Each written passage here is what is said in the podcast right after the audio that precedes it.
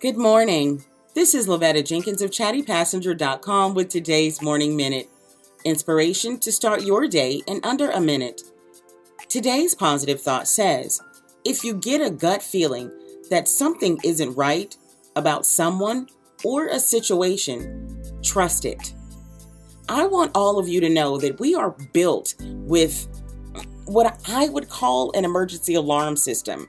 It's those little hairs that raise up on the back of your neck, the prickling of your skin, or the feeling in your stomach that you just shouldn't do or trust a certain thing. That is given to you from the foundation of your being. And I want you to trust your intuition, trust your inner spirit to guide you even more. I promise you, it can keep you out of a ton of bad situations and also lead you to the proper places to be. Moving forward, I want you to trust yourself more because your intuition knows what's right for you. This has been Lavetta Jenkins of chattypassenger.com with today's Morning Minute. I'll see you tomorrow.